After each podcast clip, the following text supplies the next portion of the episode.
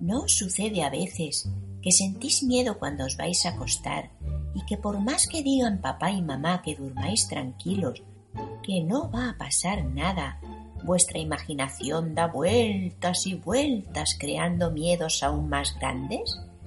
Pues eso les pasa a las protagonistas de nuestro cuento de hoy, a Martina y a Anitram, una niña y una monstrua que tienen miedo la una de la otra, porque no se conocen. Prestad mucha atención porque vamos a empezar el cuento.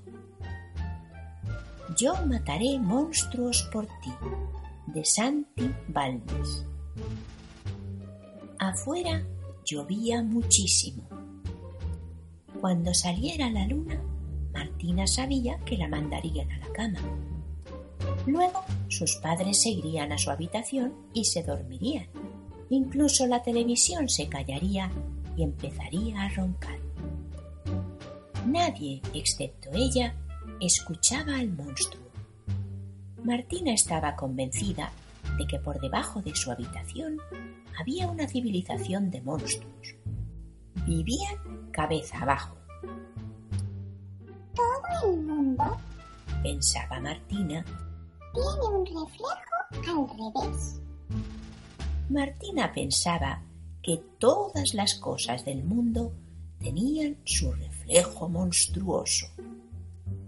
A veces, Martina tenía pesadillas en las que todos los monstruos saltaban a la vez.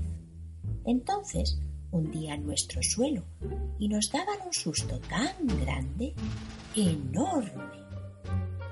Aquella noche, Martina no podía dormir. Temía que si dejaba caer el brazo de la cama, el monstruo haría un agujero, la agarraría con fuerza y quizás se la llevaría a su mundo, donde tendría que aprender a vivir cabeza abajo. Y quizás Martina tendría que luchar al lado de los monstruos contra las personas, saltando sin parar junto a ellos. Martina tenía tanto miedo que se quedó muy quieta en la cama. Intentó que ninguna parte de su cuerpo, sobre todo sus pies o sus brazos, quedaran fuera de la sábana y llamó a su padre. ¿Cómo serán los monstruos de grandes? Yo en comparación a una hormiga soy una gigante. Pero, ¿y si el monstruo fuera tan grande como tú, papá? ¿Qué podría hacer yo? Pues llamarme, dijo su padre. Escúchame bien, Martina. Yo mataré monstruos por ti. ¿Pero cómo? Pues dándote una idea para que no tengas miedo, Martina. El tamaño de los monstruos dependerá del miedo que les tengas.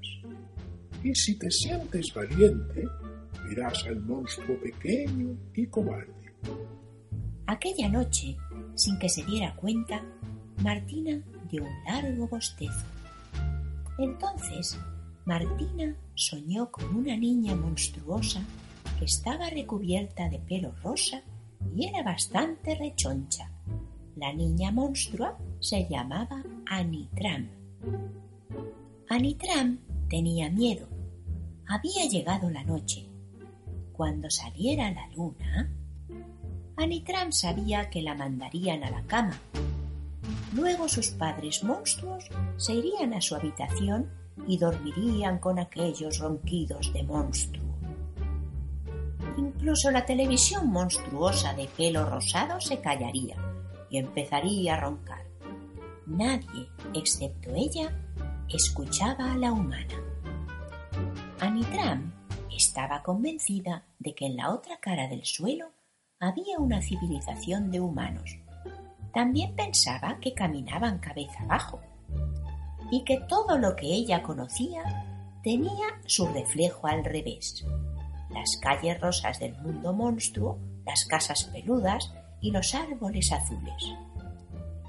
Estaba segura de que había tantos humanos como monstruos, así que, en caso de pelea, la batalla sería muy igualada aunque los monstruos tuvieran las pistolas de fresa y los lápices gigantes para defenderse. Anitram estaba segura de que tenía un reflejo al revés. Por debajo de su cama imaginaba una niña humana. Tenía su misma edad. Seguramente aquella niña había nacido el mismo día y año que Anitram. La había escuchado saltar encima de su cama.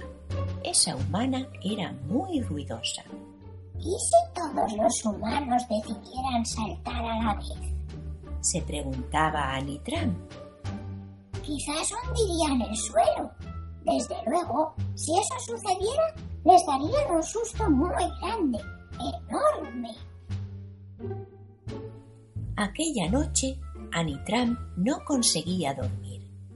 Estaba convencida de que la niña haría un agujero, la agarraría con fuerza y se la llevaría al mundo de los humanos.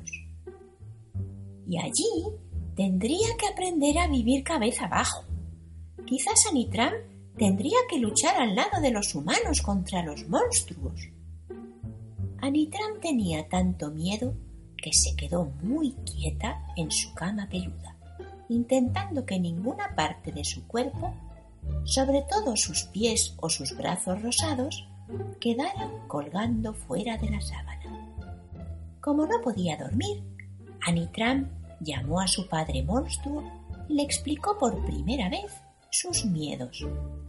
Escucho a esa niña ruidosa, pero no sé cómo es. ¿Y si fuera increíblemente grande como tú? ¿Qué podría hacer yo? Pues llamarme, le contestó su padre.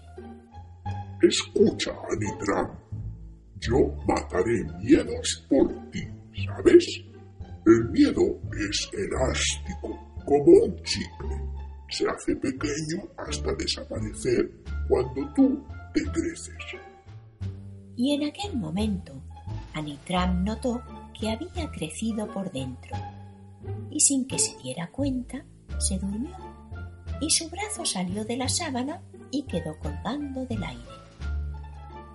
En el otro lado del mundo, lo mismo le pasó a Martina, y a la misma hora de la misma noche, su brazo salió de la sábana y cayó hacia el suelo. Entonces se hizo un agujero. Nadie sabe cómo ocurrió. Son ese tipo de cosas mágicas que suceden por la noche cuando soñamos. Y por aquel agujero, la punta de los dedos de Martina pudo asomarse al otro mundo, aquel que tanto temía, ni más ni menos que el mundo de los monstruos. A la pequeña monstrua le sucedió lo mismo. Ambas manos se tocaron. Anitram notó aquel tacto de piel humana y Martina notó que su mano se llenaba de un agradable pelaje. Y las dos se dieron cuenta de que habían tenido miedo la una de la otra porque aún no se conocían. Y a partir de entonces, las dos dejaban caer su brazo cada noche. Cada noche. Os voy a contar un secreto. Si os fijáis con atención, os daréis cuenta de que Anitram es el mismo nombre de Martín, pero al revés. Y colorín colorado, este cuento se ha terminado noches.